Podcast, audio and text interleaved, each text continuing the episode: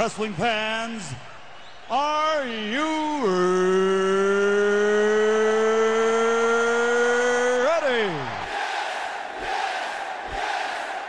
For the thousands in attendance and the millions watching around the world, uh, let's get ready to rumble! Stupid idiot. Shut your mouth, you thong wearing fatty. Party's over, Grandpa. Kane was there. Kane was there too. Yeah. No enhancement needed. This ain't Monday Night Raw. This fight way is Wrestle Rant Radio.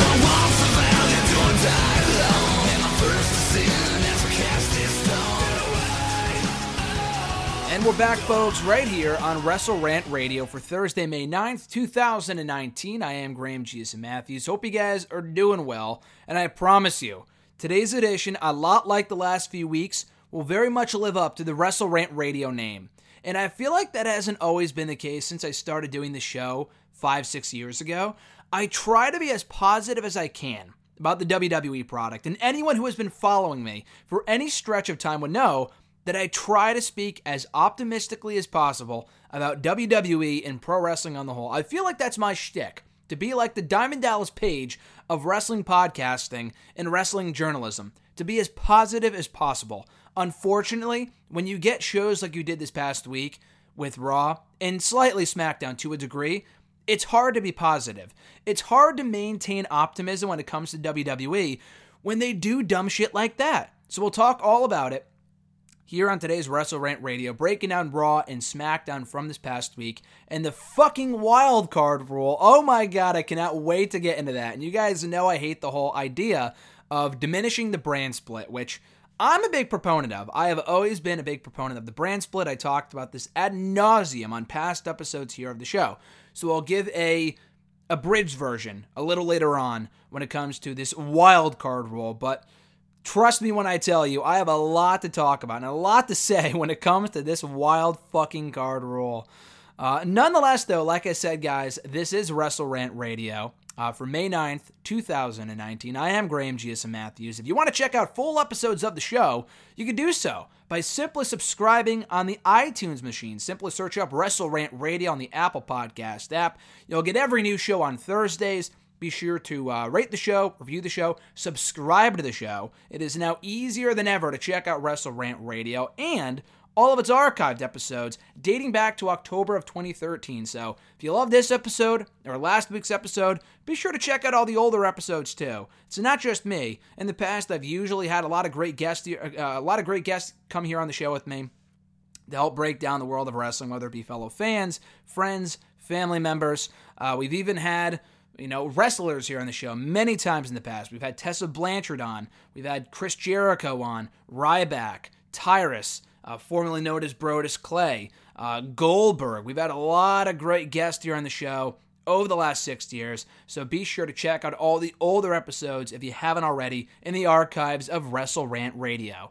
As for me, you can find me on the socials on Twitter at WrestleRant for my full ranting thoughts on the WWE and so much more, as well as on Facebook at facebook.com backslash graham.gsm.matthews, and also on YouTube at youtube.com backslash c backslash Graham GSM Matthews. So before we get into the full Raw review from this past week, which I did not talk about um, in full last week, last week I spent a good chunk of time talking about where Dean Ambrose will end up next, in my opinion. So if you want my full analysis on where I think Jon Moxley might end up, whether it be AEW or Ring of Honor or Impact or let's not kid ourselves, probably AEW, um, be sure to check out that episode if you haven't already. But uh, yeah, today we're talking Raw in full, SmackDown in full, the latest updated card for the Money in the Bank pay per view, which has since added two more matches to the card. Uh, I would assume on the kickoff show, the Cruiserweight Championship will be defended. The current champion, Tony Nese, taking on the challenger, Ariya Daivari. Should be a fine match. And on the main card, I'm just mentioning this stuff now because I'll likely forget. Um, also added to the main card for the United States Championship, Samoa Joe versus Rey Mysterio. Rey Mysterio beat Samoa Joe in last week's show, therefore earning himself an, uh, uh, an opportunity at the title at the upcoming pay per view. So Two more good additions to the show. It's already a stacked card as it is. These four hour events can be tiresome. They can uh, be very fatiguing, but it's going to be an enjoyable event, I would assume, uh, just based off the current lineup of the pay per view. And Money in the Bank is very rarely a bad show. I don't think in the near 10 years that we've had this Money in the Bank pay per view that we've had a bad installment of the event yet. And considering that I'll be there next Sunday for the show, I would hope that it's going to be good. So maybe we'll have someone on next week to help give picks, previews, and predictions for every match on the show before I'm there live with Alexis uh, next Sunday in Hartford. Going to be a great time.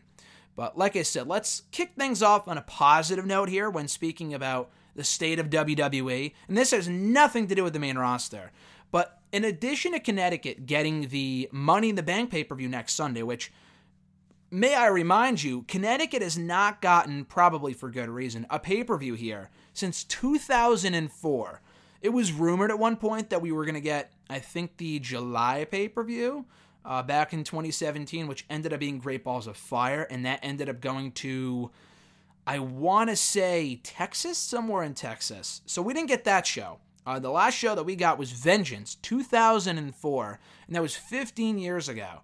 Connecticut crowds are not always the greatest. No one will ever mistake Connecticut for being New York, Miami, uh, not Miami, but like New York, Chicago, Canada, England, whatever. Like when I think the greatest crowds, I throw Miami in there because sometimes they can be a bit louder than the usual WWE audience. But New York, Chicago, Canada, um, definitely United Kingdom are always the audiences that I think create the most noise. In addition, obviously, the weeks after, you know, the week after WrestleMania. So Connecticut not a, you know, not known for being a very rowdy crowd when it comes to the WWE shows, but it should be a fun time. And I think I joked either here on the show or on hashtag AskGSM just recently that TakeOver would never go to Connecticut. Oh, why would NXT ever go to Connecticut? They're always, you know, going to the bigger states, bigger, bigger cities like Los Angeles, like Brooklyn, like, uh, you know, New York City, whatever. We've been to, or NXT has been to Toronto, they were in Dallas, they went to Chicago. They've been to all the big cities over the last number of years since they started traveling for these takeovers. Well, NXT is headed to Bridgeport, Connecticut um, on June 1st, the day before my birthday. So this works out wonderfully because I was already planning on watching the show anyway, the day before the B Day. But it just, as it turns out, the event will be emanating from my backyard, not my literal backyard, but like here near my hometown in Connecticut, in Bridgeport, Connecticut. So it's going to be a great time. It is the 25th installment of TakeOver, technically the 26th live event that they've done, if you include Arrival, but Triple H said in a video for WWE.com on Wednesday that technically Arrival doesn't count, and he's right because it wasn't really a takeover, it was a live special. But nonetheless, TakeOver 25, as they're currently calling it, will be emanating from the um, Webster Bank Arena in Bridgeport. Been to a number of WWE shows there. I've been to a handful of um, house shows there over the years. So it's going to be a fun time. I think it's going to be a good show. NXT never ceases to amaze me, never ceases to entertain me. The product has been great consistently for the last couple of years. And as I've said before here on the show, as I talked about with Alexis in our WrestleMania weekend recap episode of Wrestle Rant Radio about a month ago, um, Takeover Brooklyn, or Takeover New York, rather, the one that we were at over WrestleMania weekend, was the greatest takeover I've ever seen in probably the greatest wrestling show I've ever been in attendance for. So, TakeOver 25 in Bridgeport is going to have a lot to live up to. But even with the departures of Ricochet and Aleister Black and Kairi Sane, the roster still has a lot of star power left over. Uh, we have Johnny Gargano, the NXT champion, and I'm recording this before NXT on Wednesday, so I'm not exactly sure what they've announced for TakeOver yet, but I would assume it's Gargano and Cole again for the NXT Championship. And I don't know how they top their classic from New York, but they can try considering their chemistry. So I, I would assume that's likely going to be the main event for TakeOver Bridgeport. TakeOver 25 actually sounds a lot better, let's be honest. Uh, we have that. Shayna Baszler and Io Shirai. I would assume that's the direction they're headed in for the NXT Women's Championship based off what we've seen over the past month. Uh, for the NXT Tag Team titles, I don't know. Because as of right now, the Viking Raiders, which I fucking hate calling them, but the Viking Raiders are still technically the NXT Tag Team Champions. Um, I mean, they don't show the championships on WWE TV, which is strange because, you know, like when Gargano and Ciampa were champions, when they were called up for all of two weeks a few months ago, they brought their championships with them. So I don't know why the Viking Raiders would be any different. Maybe it's because they, you know, Vince doesn't want them to be associated with developmental now that they're on the main roster. I, I don't know. So I'm not sure if they're defending the championships at TakeOver, if they've already vacated them. I know they taped TV for NXT last week, which I would assume is starting to air this week on Wednesday, which again has already aired by the time this has gone up. I'm just recording this um, before the fact.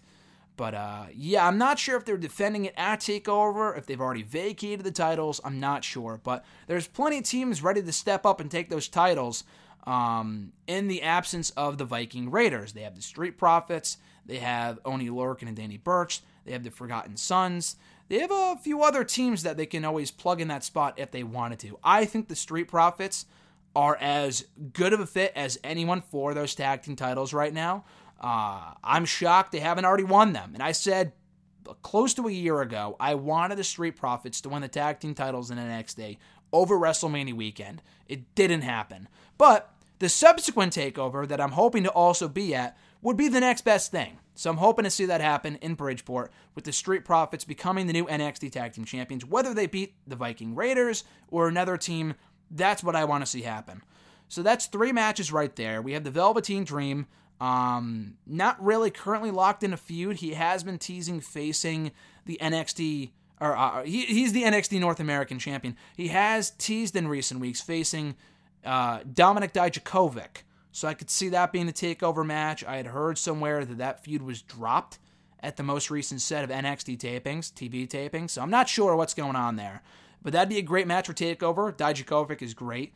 Um, I don't think the UK title will be defended unless you know something happens at the last minute. They always could do Walter and Pete Dunne too, but as far as I understand, that was taped for an upcoming episode of NXT UK.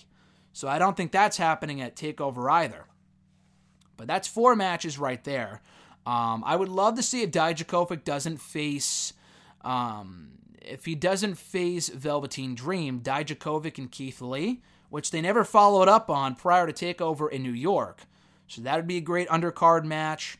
Uh, they have a lot of star power right now. Kushida's on the card. Kushida hopefully will be on the card. Um, he just beat Kassius Ohno in his in-ring debut for NXT last Wednesday, so hopefully he makes the card in Bridgeport. But yeah, I'm looking forward to it. Uh, Takeover 25 should be a great show, as is every fucking Takeover. And it's not going to be Brooklyn levels of enthusiasm from the Bridgeport audience, but Connecticut's not a bad crowd. Let's just say it's not Corpus Christi. Let's put it that way. It's, it's hard to have any crowd beat fucking Corpus Christi, Texas, which is notoriously known for being one of the worst audiences in WWE history, for how quiet and how awful they've been for other WWE shows. I think Bridgeport will be better, so don't uh you know don't fret too much for those hoping that they were going to be in a better in a better city go back to Full Sail. Bridgeport will be just fine. And selfishly speaking i'm looking forward to it because again it's a day before my birthday so how can i not be excited? And it's nxt too. Talk about the best birthday gift ever. Um, but that's where the positivity ends Wrestle Rant Radio today. A mere 12 minutes into the show, 12, 13 minutes as we start off the show here today, as we get into Raw and SmackDown from this past week. Good God, what a fucking abomination was this week's Raw.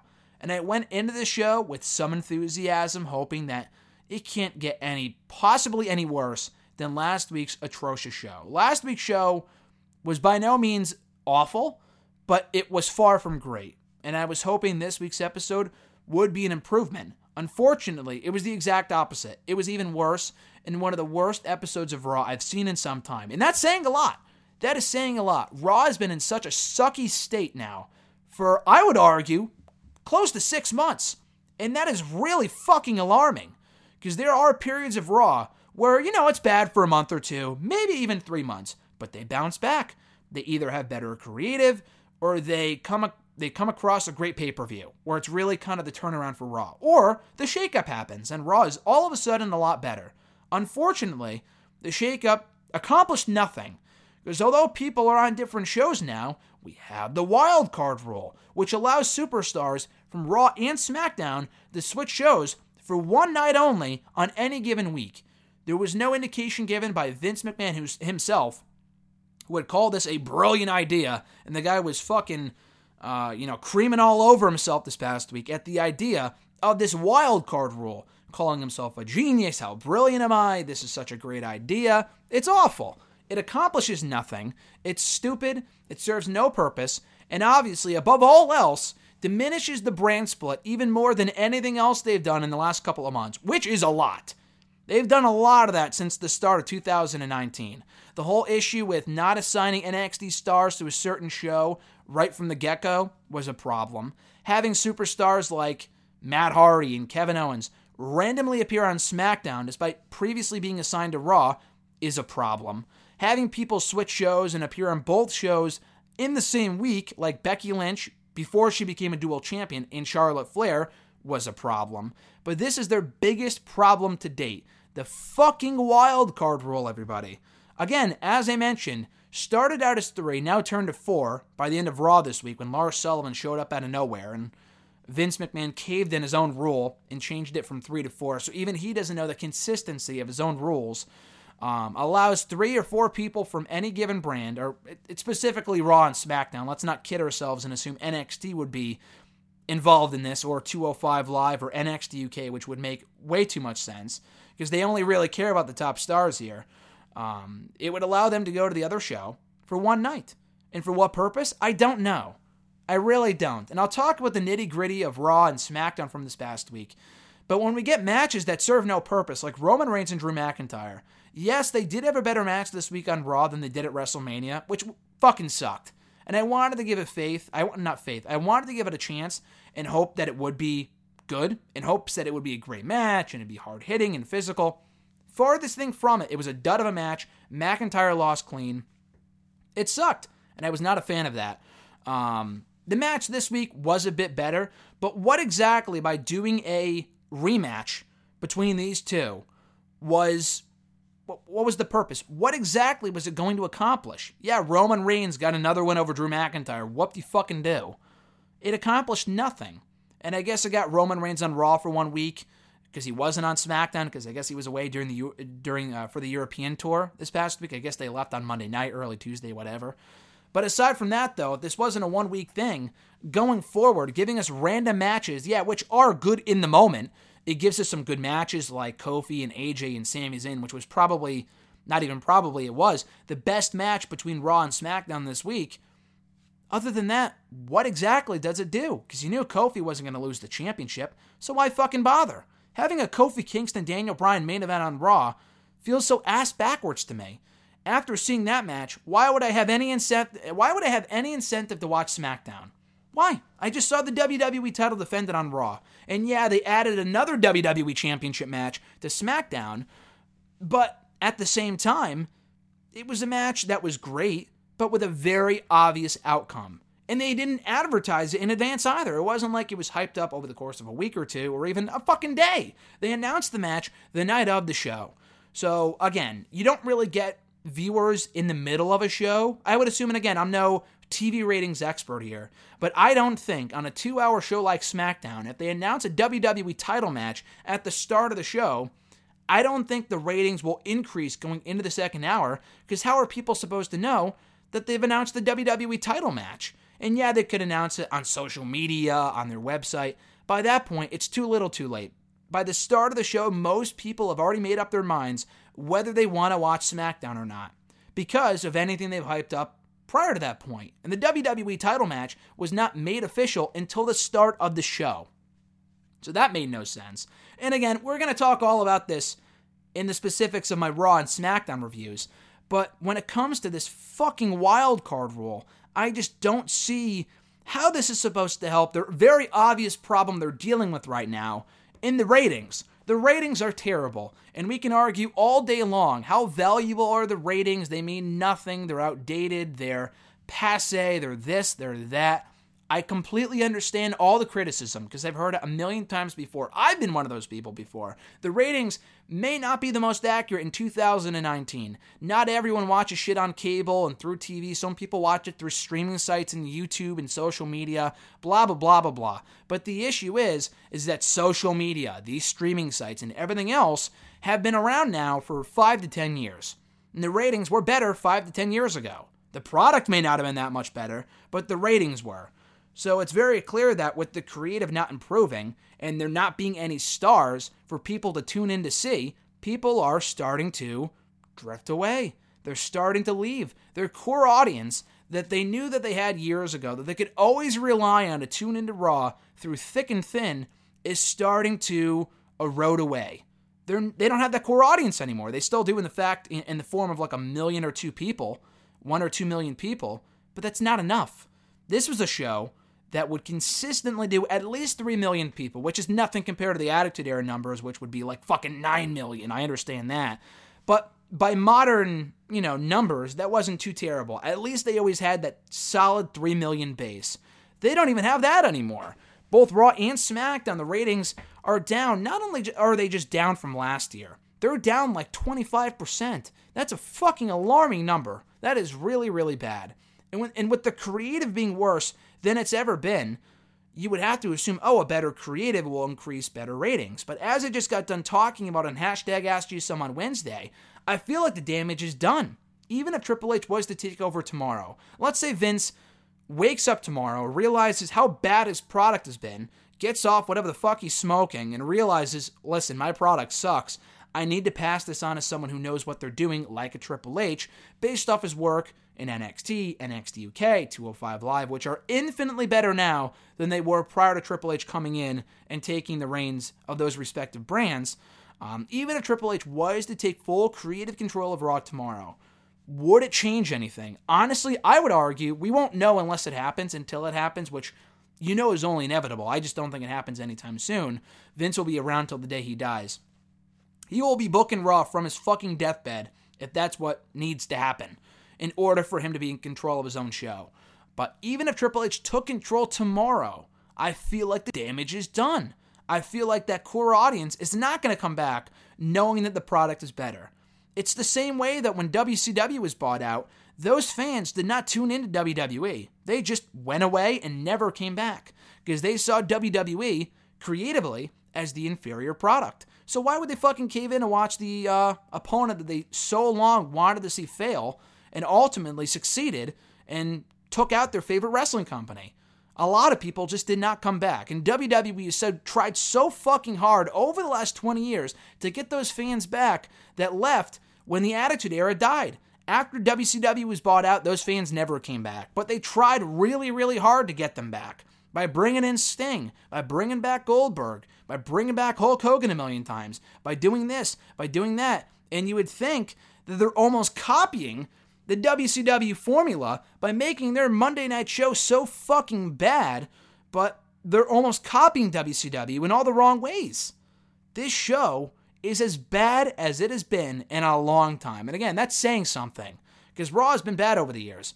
But you would think it's like a month or two. And I can tell you, watching consistently, not having, not having missed an episode of Raw in close to 11 years since I started watching back in 2008, We've all seen the bad, we've all seen the ugly. This is pretty ugly. When you sit through a three hour show, and there are very few redeemable, you know, redeemable qualities about this show, both from an in ring standpoint, promo standpoint, character standpoint, what have you. That's bad on a three hour show, and now it's starting to bleed into SmackDown. At least three years ago, when the brand split first started, Raw kind of sort of sucked because they were relying on the same matches every single week with Kevin Owens, Roman Reigns, Chris Jericho, and Seth Rollins, but SmackDown was killing it. They had a very limited roster, and they were making the most of everyone they had. Since then, they've likely doubled their roster numbers by calling up people from NXT they have no idea what to do with, um, not letting people go. And it seems the only time people are not released, but leave this company, leave WWE, is at their own volition, is if they want to leave, is if they ask for their release unless you get fucking accused of rape or involved in a backstage incident, it seems they are willing to hold on to anyone. Not that they really care about where they go in the case of like a Tye Dillinger or a Tyler Breeze. Tye Dillinger was let go because he wanted to be let go. They weren't going to let the guy go, um, not because they didn't see him as a threat in AEW or another promotion, just because why bother letting him go when we have all the money in the world? It's not a cost cutting measure anymore. It used to be the budget cuts. You know, 10 years ago, we would get like the Black Friday cuts. Um, I remember they had one back in like 2014. They cut like fucking 11 people. And that was right, coincidentally enough, right after the network launched, and they were cutting back on costs. This company is making more money hand over fist than they have ever done at any other point in their existence. Yet the creative is as bad as it is because Vince fails to see the future. He fails to adapt fails to adapt with the times and make new stars. That's their biggest problem right now is making new stars. They're way too focused and way too busy bringing in people from the past. I mean, Triple H has always really been on TV, but not from an uh, in-ring standpoint. You know, he hasn't wrestled, but he'll always have a match at WrestleMania. John Cena will always be around in some form or fashion. And he's part of that old guard now. Cena has not been consistently on WWE TV in years. It's been at least four or five years since Cena was a an integral uh, factor in the WWE programming. He's just not anymore, and for good reason, because there's really not much more for him to do, and they have to move on. But the issue is that with Cena being gone, there's no one for fans to look forward to see. And I hate saying that because people like me love Seth Rollins and AJ Styles, but I'm talking about the bigger picture here the, the, the casual audience that WWE so desperately wants to win over. I, I understand why, but they also have to focus on their core audience that pays their good money for their network and their shows and go to the events. Those are the people that are still paying good money to go to the shows. At least what's left of that core audience, because WWE has been ignoring its audience, has been ignoring that core audience for so long now. Those people, at least some of them, are starting to leave. They're not buying tickets to the shows anymore. They're not watching Raw. They're not watching SmackDown. They're not subscribed to the network anymore because they gave up. If WWE doesn't care about you and me, then why the fuck should we care? And that's a very valid that's a very ra- valid reason to not want to watch this show anymore, to not want to watch Raw.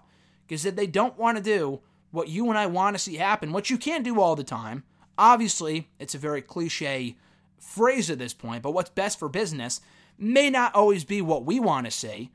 But some of these things that we watch on Raw, it's not that it's just dull or it doesn't interest me. Like that's all, you know, whatever. If if you know, I don't like fucking this guy or that guy getting a push. That's purely my opinion. I'm not the biggest Roman Reigns fan in the world. I like Roman Reigns. I'm not his biggest supporter. But the fact that he's doing this instead of that, that's that's merely nitpicking. But it seems like they go out of their way sometimes to do the exact opposite of what fans want us to see. Not only do they not listen to us, they do the exact opposite of what we want to see on their weekly television shows. Case in point, the fucking revival that I just got done talking about a week ago with the humiliation of the former Raw Tag Team Champions and the Uso shit, the back shaving, the back shaving shit on last week's Raw.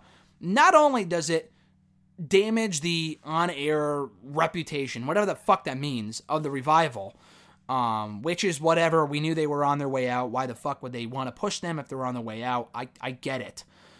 At the same time, though, it not only is it you know disappointing or you know it, it, it, sucks to see someone that you've supported and want to see succeed get quote unquote buried and i do not use that term all the time i use it I, I don't use the term loosely. Let's put it that way. But the revival have been buried pretty promptly too in the matter of two weeks with the dumb shit that they're doing with the usos. It's not really anything that not that it just doesn't interest me. It's a direct turnoff to me and many other members of this audience. It's like they're going out of their way to make the show as bad as possible. Between this, the shoes thing, the uh, the Chuck Taylor's thing with Alexa Bliss about a week ago, when her and Naomi had a match, but the entire match was focused on Alexa Bliss unable to being uh, unable to keep her shoes on during the course of the contest. What the fuck was that? That's not creative. It's just pure laziness. It's the epitome of lazy writing. It's like that gif from Deadpool 2 when uh, Deadpool looks at the camera and says, That's lazy writing. That's what Raw is. That's literally Raw in one fucking gif is the Deadpool 2 gif with him saying that's that's just lazy writing. That's Raw in a nutshell these days. And there are things I do enjoy about the show. I liked what they did with AJ Styles and Seth Rollins this week, with AJ teasing a heel turn, which he's not completely heel, but it seems like they're going in that direction, which is intriguing. I like that. I do. But it seems like the show is so formulaic and has been for such a long time now that it's finally starting to come back and bite them in the ass. Because we've been complaining about this shit. Start out the show with a 20 minute promo segment. There is no reason this week for Raw to open with a near 30 minute talking segment between Vince McMahon, Daniel Bryan, Kofi Kingston, Roman Reigns, Seth Rollins, and AJ Styles. No reason to have a show that is three hours start off with a 30 minute talking segment that could have been summed up in, you know, two words the wild card rule, or three words, whatever. It could have been a real quick five minute segment with Vince McMahon establishing the rules of this wild card with with the with establishing the rules of this wild card rule, which again I'm not a fan of whatsoever. Completely defeats the purpose of the superstar shakeup. We just saw Roman Reigns on Raw a few weeks ago. To have him back so soon completely defeats the purpose of having a fucking brand split. Keep the people separate so it means more when we see them clash down the road. But they don't think long term. They like to think short term. The hot shot booking is what killed the first brand split. It was already on its way out anyway. And we argue about, like, oh, the brand split the first time lasted, yeah, officially about 10 years. But really, let's face it, the first brand split died after like three or four. After three or four years, there really wasn't much of a brand split. They had people appear in other people's shows anyway.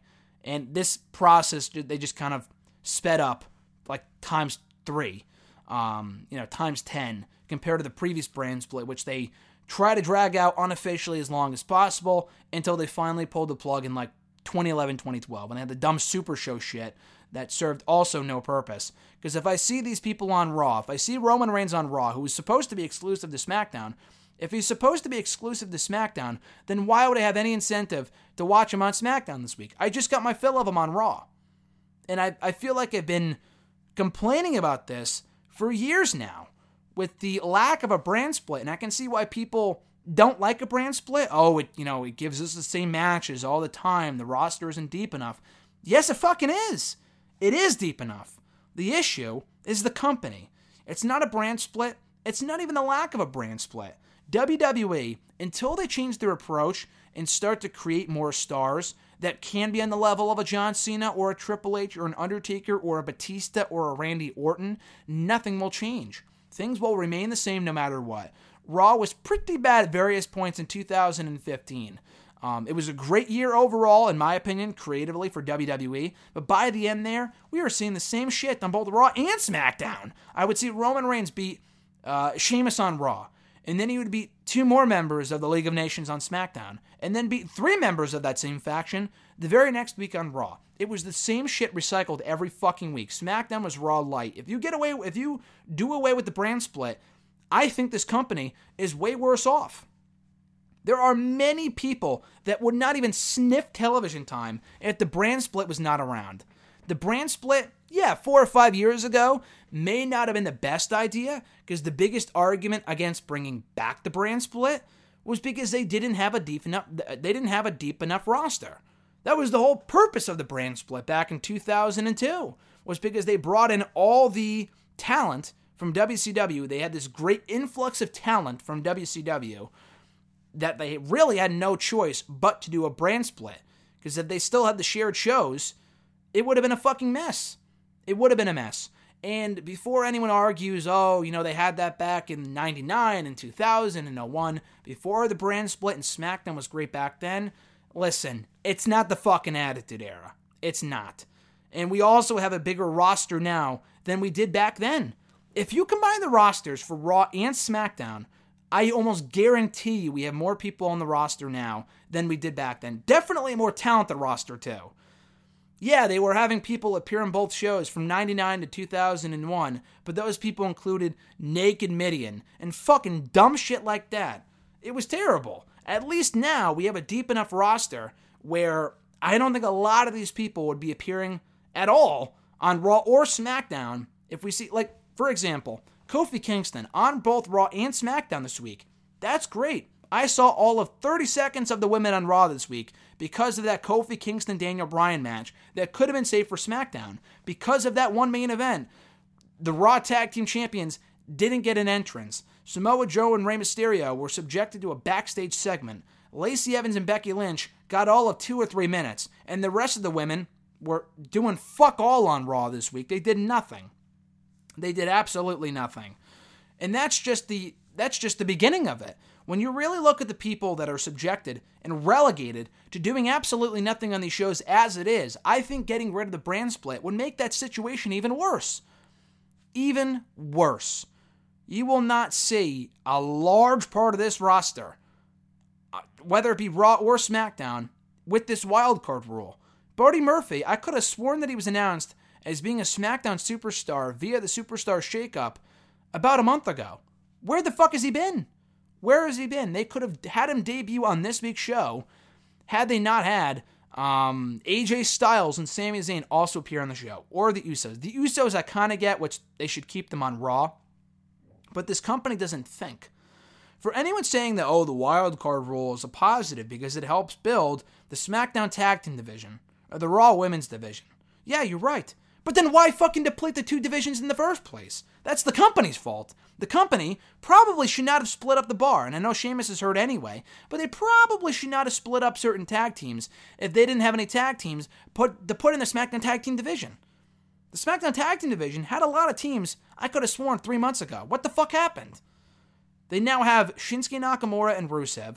Who cares? The B team. Who cares? Heavy Machinery. Who the fuck cares? Who cares? And you can't put all your chips in one basket with Bryan and Rowan or the Hardy Boys, who I love. But had the Hardy Boys not gotten hurt, who knows what Ro- Ryan and uh, Bryan and Rowan would have been doing? Had they gone to the tag team division, would they have entered the tag team ranks? I highly doubt it. I really do. I really do. And the Hardy Boys would have been left with nothing to do. It's not like they were doing anything of note anyway. They won the tag team titles a month ago, barely appeared on TV after that. Where the fuck was the tag team champions after that? Where were they? The wild card rule will not solve their problems. It merely puts a fucking band aid on a gunshot wound. It doesn't make any sense. It doesn't make the slightest bit of sense. The whole ratings thing, like, again, this is another thing that doesn't really. It doesn't sit well with me because I don't get it. So, by bringing Roman Reigns over to Raw, which was dumb enough as it was, by bringing Roman Reigns over to Raw, Will that really make people want to watch Raw? If people aren't watching SmackDown with Roman Reigns on SmackDown? Oh, Roman Reigns is on SmackDown. It's going to improve the ratings. Well, it didn't. The ratings went down with Roman Reigns on the show. That's not Roman's fault, but it's not like people are tuning into SmackDown in you know in, in swarms to see Roman Reigns. They're not. So why would they tune into Raw to see the same guy they already saw on SmackDown who wasn't really doing anything to pique their interest? it's just infuriating to me when you really break down this lack of brand split that they're headed towards in the wild card rule, which apparently was as a result of pressure from Fox and USA Network and NBC, whatever, because of the low, low ratings. How low can we go? It's like the fucking limbo with Raw these days. How low can we go with the creative direction of the show in the ratings? The ratings I'm not so much concerned about because I'm not an advertiser. I'm not WWE. I watch the show every week. I'm doing what I can to support the WWE in that respect. I only really care about the creative direction as a fan because after tuning in, what am I getting from week to week? Is it shit? Is it great? More often than not, it's a whole pile of shit. And only very few of what they give to us on Raw nowadays is slightly bearable, is good, is entertaining but it's going to take more than AJ Styles turning heel in the Firefly Funhouse to make me want to watch Raw and make me excited to want to tune into the show every Monday night. Because as it is right now, they are failing big time in that department. I don't know how long this thing will last. They gave no indication of it of whether it's going to be happening post pay-per-views or if it's going to be saved for special occasions or if it's going to be happening every single week. I do not know. But again, if AJ and Sami and the Usos and all these other people are appearing on the opposite shows where their rivals are not, again, how does this build excitement for Money in the Bank? Yes, they did further the Kevin Owens Kofi Kingston feud on SmackDown this week, but the whole idea of, oh, special match, special match, special match, it was a great match, that's not going to improve the ratings. If people didn't watch Raw with AJ Styles on it, why would they want to watch SmackDown with AJ on it? if they already saw him on Raw this week. Again, it's just ass backwards booking. It was definitely something they thought of at the last minute, thinking that would be. It's like fucking forgetting that you have a paper due for a class. And then you're just, you know, uh, you're scrambling last minute to put something together. Something at least legible and at least comprehensible to the point where you think you'll pass. That's what I feel like they did here with the wild card rule. They were scrambling to find anything, something, anything to fix their problems with the ratings, to show NBC and USA Network and Fox that, hey, look, we're working on it. We're trying to find a solution. So they put together this shit that, again, long term doesn't do anything. Maybe in a bottle, in, you know, in a vacuum to the NBC officials and the Fox executives, hey, that's a great idea. Why didn't we think of this before? Blah, blah, blah. When in reality, it really doesn't accomplish anything. And they'll soon see that when the ratings come out and they're like, hey, we thought you thought that this would do well. What happened? And clearly, it didn't. Maybe for a week or two. I think Raw audience viewership was up overall this week. And if so, that's tremendous. Long term, though, they're still avoiding the issue of creating new stars.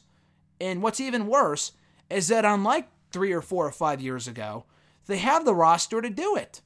It's not just two or three people they're focusing on here. They have AJ Styles, they have Seth Rollins, they have Daniel Bryan. They have a lot of great talent between those two brands, a lot of whom they're not doing anything with. A guy like EC3, not to say that he could be WWE champion, he could mean a hell of a lot more right now if they actually put effort into pushing him. Not everyone can get a push at the same time. I absolutely realize that. But then at that point, just let people go. Tyler Breeze, love the guy. Why is he on the roster? Really, I know they need people to lose to other people, but if he serves no purpose to WWE, just let him go. Luke Harper willingly wants to leave and in doing so could help WWE so they have one less person on their payroll, have one less person on the roster that they're not doing anything with, and better yet, it could help Luke Harper and benefit his own career if he goes elsewhere and becomes a big name, whether it be an Impact or maybe not Impact, but AEW, Ring of Honor, etc., etc. But they like to hoard talent. They love to hoard talent. In long term, it just does way more damage. It just it, it does way more harm than good, at least in my opinion. Just, you know, they want to bring back Goldberg for the Saudi Arabia show and The Undertaker and this guy and that guy, but who the fuck can possibly care? It's not like these people like Goldberg are being brought back to put over the younger stars. Goldberg's run, as great as it was, did not benefit anybody. Brock Lesnar took a few steps back only to take those same steps forward. He didn't wasn't a bigger star after beating Goldberg. He was the same star that he was prior to Goldberg coming in. It was a great little program, and not everything has to benefit everybody, especially the younger stars. But in a case like this, certain people are not given being are not giving those opportunities, and instead they're going to people that are already established and don't really have anything to offer at this point in their respective careers, aside from a temporary boost in viewership or pay-per-view buys. But even that, I think WWE is starting to realize that's starting to wear thin. Even The Undertaker at this point is not a big draw, I don't think. Goldberg, Taker, uh, you know, uh, uh, uh who was I going to mention? Triple H, John Cena. They may they may make a slight difference, but having these guys, you know, advertising these guys for Raw and for SmackDown, long term, people are starting to catch on to their bullshit here. It's not going to affect every. It's not going to affect anything. People start to realize, hey, yeah, they're going to be on Raw this week, but not next week. Their appearances make no difference. People have been catching on to this facade, to this to this dumb little uh, game that WWE has been playing now for years by bringing in these people for a short period of time, but long term, it does nothing to make you want to watch the WWE product. People realize that. They don't even tune in for the dumb shit. Like Taker's one off appearance a year, or Goldberg's return match in Saudi Arabia. They got to work on that. They got to work on creating new stars. I know we've been saying that for years now, but the lower the ratings get, the more apparent it becomes. The more apparent this issue becomes. They need to fucking work on making new stars, and having a people appear on both shows will not make new stars. It just overexposes the stars they already have. And that's an issue. Raw this week, as previously noted, kicked off with the introduction of the wild card rule from Vince McMahon with Kofi Kingston coming out, Roman Reigns, Daniel Bryan, who has not been seen since WrestleMania. So, for all the talk about this wild card rule and how dumb it is, um, it was cool to see Bryan more on him in my SmackDown review. And a little later on in the Raw review, I forgot he wrestled on the show. Um, but yeah, they came out, introduced the wild card rule. Three people from SmackDown can appear on Raw later changed the four, and then a few people from Raw can appear on SmackDown too. If it's any more than that, people will be suspended or fired, which also means nothing because people get brought back anyway. So that was the opening segment. Uh, Vince McMahon forced AJ Styles and Seth Rollins to team up, even though they had no interest in doing so. Ultimately, they lost, with Rollins actually taking the pinfall loss for the team, uh, getting pinned, the Universal Champion, that is, getting beat by Baron Corbin and Bobby Lashley. The match itself was okay. It was actually entertaining at certain points. Seeing AJ and Rollins tease tension and further their feud, I thought was great. And again, for as bad as Raw is at the moment, I do like how they're building up this feud between the two and making AJ out to be like kind of the bad guy. He's not like a certified heel yet, and maybe he will be at a certain point.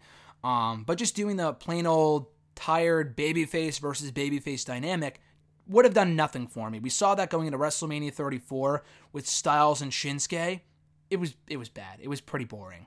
Um, and the match itself was fairly underwhelming. Very good, if not a great match. The build left a lot to be desired.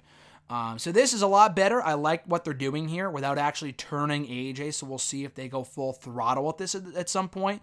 But yeah, Corbin beating Rollins was interesting because now we can use that to brag about. Uh, Corbin is a fucking ratings killer. Um, he's definitely not the sole reason why the Raw ratings are bad. I did not mention him once during my uh, near hour long rant about the state of WWE. But having him come out for the first match of the show probably isn't going to help matters either. But yeah, he and Bobby beat Rollins and AJ. I'm sure Corbin will use that as a reason for him to go to, for the championship after Money in the Bank. Our worst fears could be realized come the June pay per view if they have Corbin go for the Universal Championship against Rollins uh, after what we saw here. But solely speaking, for what they did with Seth and Styles, I liked it, and I'm looking forward to the match at Money in the Bank. Uh, Braun Strowman came out afterward to interrupt Sami Zayn, who has been going off in the WWE Universe for weeks now, ever since the week after WrestleMania. And the promos have been great.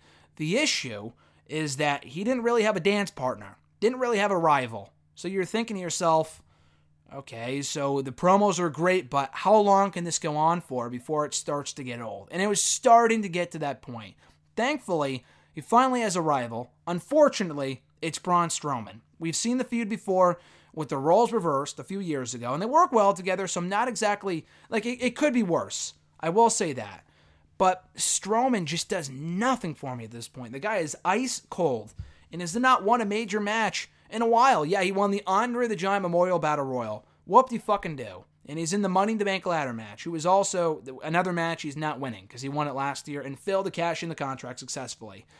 A Strowman Zayn feud could be entertaining, but based off what we saw here with Strowman tossing Sami Zayn into a fucking dumpster, which is where the show belongs, uh, it reeks of the Braun Strowman Kevin Owens feud from a year ago, which also sucked and accomplished nothing. It made Braun look like the bully, if anything. So, um, yeah, no, I, I thought this was all right. I just don't like I, I don't like where this is going. Because you know how how often we see people chase after someone else and they stop at like either the stage or by the ring as if there's like a fucking invisible wall there. That didn't happen here. Even though Sami never once targeted Braun and never did anything to ever insult Braun or do whatever, he never personally targeted Braun. But Braun comes out, not only chases him away from the ring, but chases him to the back and goes so far as to put him in a dumpster. So I thought that was uh strange, and I don't have high hopes for the feud, but I hope they can exceed my expectations. The Lucha House Party were wrestling. They made their entrance while all of this was going on. They faced a trio of local athletes for whatever reason. I don't know why. Uh, the match was whatever. I'm not exactly sure what purpose that was supposed to serve. We had a rematch between Ricochet and Robert Roode, a lot of ours there, uh, from two weeks ago where Roode beat Ricochet. And I think I talked about this briefly on the show last week where Roode beat Ricochet, yet it was Ricochet who ended up in the men's Money in the Bank ladder match. Made very little sense. Thankfully, they rectified that this week with Roode claiming, like, listen, I beat Ricochet, I should be in the ladder match, not him. So if Ricochet lost here, Roode would have been added into the match instead of Ricochet. The match was short and sweet, could have lasted longer, but it was fun while it lasted. Ricochet goes over, maintains his spot in the Money in the Bank ladder match. Lacey Evans also been given an uh, enhancement match against a woman named Ali Katrina. And I don't know who the Lucha House Party faced. Their names were never given. But uh, Lacey Evans' opponent was, her name was Ali Katrina, got beat promptly by Lacey Evans. This lasted all 30 seconds. Becky came out to brawl with Lacey, which was good. And then we saw Naomi, Natalya, Dana Brooke, and Alexa Bliss all standing by ringside like a bunch of goofs for whatever reason. So the women this week got all of like three minutes of TV time. Between this, and if you want to include the brief backstage segment they got earlier on in the show with Naomi and Natalya and Dana Brooke all being invited to ringside for this match, um, they got maybe four minutes of TV time on a three hour show. That's not good. The Viking Raiders took on the Raw Tag Team Champions Zack Ryder and Curt Hawkins. Uh, good match here. The Viking Raiders went over decisively. Non title match, of course. Uh, probably earning themselves a future shot at the Raw Tag Team titles. I would assume at Money in the Bank, but if they feel that the card is already too stacked, I think there's nine or ten matches already advertised. So maybe they don't want to do another match um, on the Money in the Bank card if they already feel that 10 is too much. So we'll see. But um, if not, I could see this ending up on the kickoff show. But the Raw or the uh, Viking Raiders rather are just another win or two away from becoming the Raw Tag Team Champions. I like Ryder and Hawkins. They've had a nice Cinderella story so far, but their reign was never meant to be, you know, lengthy. I think the Viking Raiders as the Raw Tag Team Champions is only inevitable.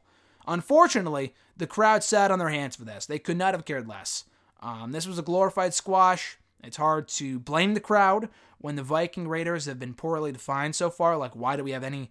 Why should we be given, like, there's no reason for us to care about these people. Why should we care about Erik and Ivar, whatever the fuck their names are? No reason to care about these people at all.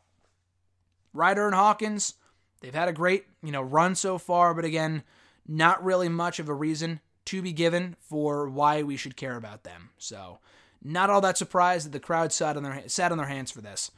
The aforementioned rematch from WrestleMania between Roman Reigns and Drew McIntyre was actually better than their WrestleMania match. I will say that. Wasn't great, but they picked up the pace in the final few minutes. It was better than I thought it would be. Roman Reigns went over by DQ after Elias got involved, and Shane McMahon from SmackDown. Now, Shane is not a SmackDown guy. He's a WWE guy. As you know, ever since they did away with the authority figures right after TLC 2018, Shane has not been, you know, solely assigned to SmackDown. He can appear on both shows, and he has been for months now. So that didn't bother me. What bothered me was Elias showing up. Now I know Elias is a SmackDown guy, and I know he's feuding with Roman Reigns, but he's just that, a SmackDown guy. And if you include Elias and Lars Sullivan and Roman Reigns and Daniel Bryan and Kofi Kingston, that's five people from SmackDown showing up on Raw. Vince said in the original rule that it would be three, then changed it to four. But even with that rule, they still had Elias. This is a fucking mess. Already night one, they can't get their shit straight. It's so infuriating. But yeah, Roman and Elias further their feud. Miz came out to brawl with Shane. Uh, they are facing each other in a steel cage match at Money in the Bank in a couple weeks. The Revival were set to do battle with Luke Gallows and Karl Anderson before the Usos came out and humiliated the Revival again after what happened last week with Usi Hot, saying that they put it in their tights or something like that, or by the shower. And then the Revival were fucking running around the ring, wiping their asses on the canvas, and all this other dumb shit. I already have said too much. Less said about this, the better. All you need to know is that it was absolute garbage.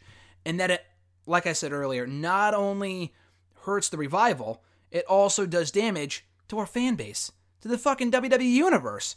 Because I don't want to see this shit. I mean, yeah, it sucks to see the revival get used in such a poor way, but even more than that, it's not good television. The only person laughing at this garbage was Vincent Kennedy McMahon. Absolute trash. Next, uh, Lars Sullivan came out to attack No Way Jose, laid out him and his Rosebud wannabes. Um, this was kind of weird. So Sullivan made five SmackDown stars who appeared on Raw. Not three, not even four, but five. So again, like I said before, already one day in, not even not even a fucking week, a day into this new wild card rule, and WWE cannot stick to their shit that they announced at the start of the show. So stupid. But yeah, Sullivan appeared, laid out No Way Jose. Uh, fine segment. The main event, Kofi Kingston beat Daniel Bryan to retain the WWE Championship. Very good match. The outcome wasn't really in doubt, but that capped off a pretty atrocious episode of Raw. The main event was good. Everything else, for the most part, did nothing for me and just culminated what was an absolute shit show of an episode. This was garbage. SmackDown was slightly better, a solid show overall. The episode once again opening up with stars from Raw. AJ Styles and Sami Zayn came in to challenge the WWE Champion Kofi Kingston, questioned whether he really was a fighting champion. Um, a good triple threat match between Styles, AJ, and Zayn. Of course, Kingston going over, retaining his title. Kevin Owens attempted to interfere um, to no avail. He attacked Xavier Woods at ringside. Kofi won anyway. So that was a good main event. Easily the best thing on the entire show. But, um, you know, that's not saying much, but it was a good main event. Earlier on in the first match on the show, we had Ali and Andrade. Uh, good match while it lasted, lasted all of like five minutes. So it was really just a sneak peek of what they're actually capable of. But it was fun for what it was. Orton interfered to lay out Ali, lay out Andrade with a pair of RKOs. And uh, Orton got actually cheered here. He actually got cheered, so that was interesting. Um, which I guess I shouldn't be too surprised, just because Orton's RKOs is like one of the most over things in the act in the entire company probably more over than Orton himself, is the RKO. Um, but this was a fine way to, you know, hype up the men's Money in the Bank ladder match in a few weeks. We had Daniel Bryan and Rowan. Um, Shane had pronounced them. They he had announced them the new SmackDown Tag Team Champions after the Hardy Boys were forced to vacate the belts last week on the show. The Usos emerged, saying, "Whoa, whoa, whoa, whoa, whoa! You've done nothing to earn them. You got to beat us." To be the SmackDown Tag Team Champions. And if the Usos won here, they would have been the SmackDown Tag Team Champions, despite being Raw superstars. So that was fucking dumb. Um, but yeah, Daniel Bryan, Rowan ultimately won here. This was a good match. The second half was strong. I liked the final few minutes of this. This was great. Uh, Bryan and Rowan going over, definitely the best move they could have made. SmackDown has no tag teams right now. Putting the belts on the Usos would have been a mistake, and you know, again, hurt the brand split even more because it probably would have had them appear on SmackDown and Raw. It just it would have been stupid. But um yeah, they don't really have any other tag teams. They have Heavy Machinery, who cares? The B team, who cares? Nakamura Rusev, who cares? So Bryan and Rowan were probably their best bet. Um, good match here. We'll see where they go with them as tag team champions. I doubt they really do much as tag team champions because there's not really much of a division for them defended against, for them to defend against. But you know, um, we'll see where it goes. Shane McMahon was then supposed to make an announcement regarding the Money in the Bank ladder matches, which never came to fruition because The Miz attacked him from behind um, before the B team came out, aided Shane in his assault on The Miz. So uh, The Miz was left lying by the B team, his former Miztourage partners, which I think uh, Tom Phillips may have brought up, which was I thought was cool, and uh, Shane McMahon. So fine for what this was. Mandy Rose and Sonya Deville beat Ember Moon and Carmella complete throwaway match. I don't know why they just didn't put a pair of enhancement talent in there because it made Moon and Carmella look like losers. Carmella really doesn't do much for me anyway, but Ember Moon just came over from Raw, has barely made much of an impact, and already she's been branded as a loser because she got beat clean, got pinned clean as a sheet here by Mandy Rose. And that's great for Rose to get a momentum boost before Money in the Bank, but it did nothing for Ember Moon. Um, I really would have had Carmella take the pinfall loss here because she's kind of lower on the totem pole for the SmackDown Women's Division than Ember Moon is.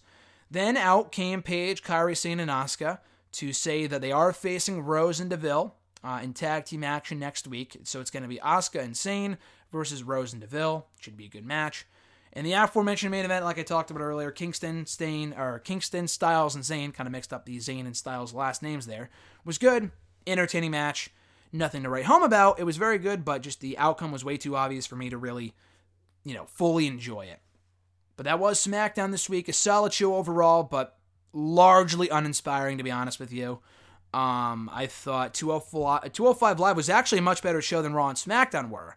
Uh, it was a good show. We had the Singh brothers in action. I think Ari Daivari took on Noam Dar, and the main event was really good between Akira Tozawa and Mike Kanellis. It was a no disqualification match. So check that out at your leisure uh, for some good wrestling. And you know, and SmackDown had some good wrestling too, but overall, the creative direction of these shows is almost too bad to bear it. it it's it's pretty bad. It's pretty atrocious, and that really turns me off on these shows on the whole. But be sure to check out 205 Live NXT for some actual good programming. And we'll be back here on Wrestle Rant Radio next Thursday for an all new episode breaking down the picks, previews, and predictions for the Money in the Bank pay per view next Sunday. So until then, guys, I'm Graham Giason Matthews. Have a great rest of your week, and I'll catch your ass down the road.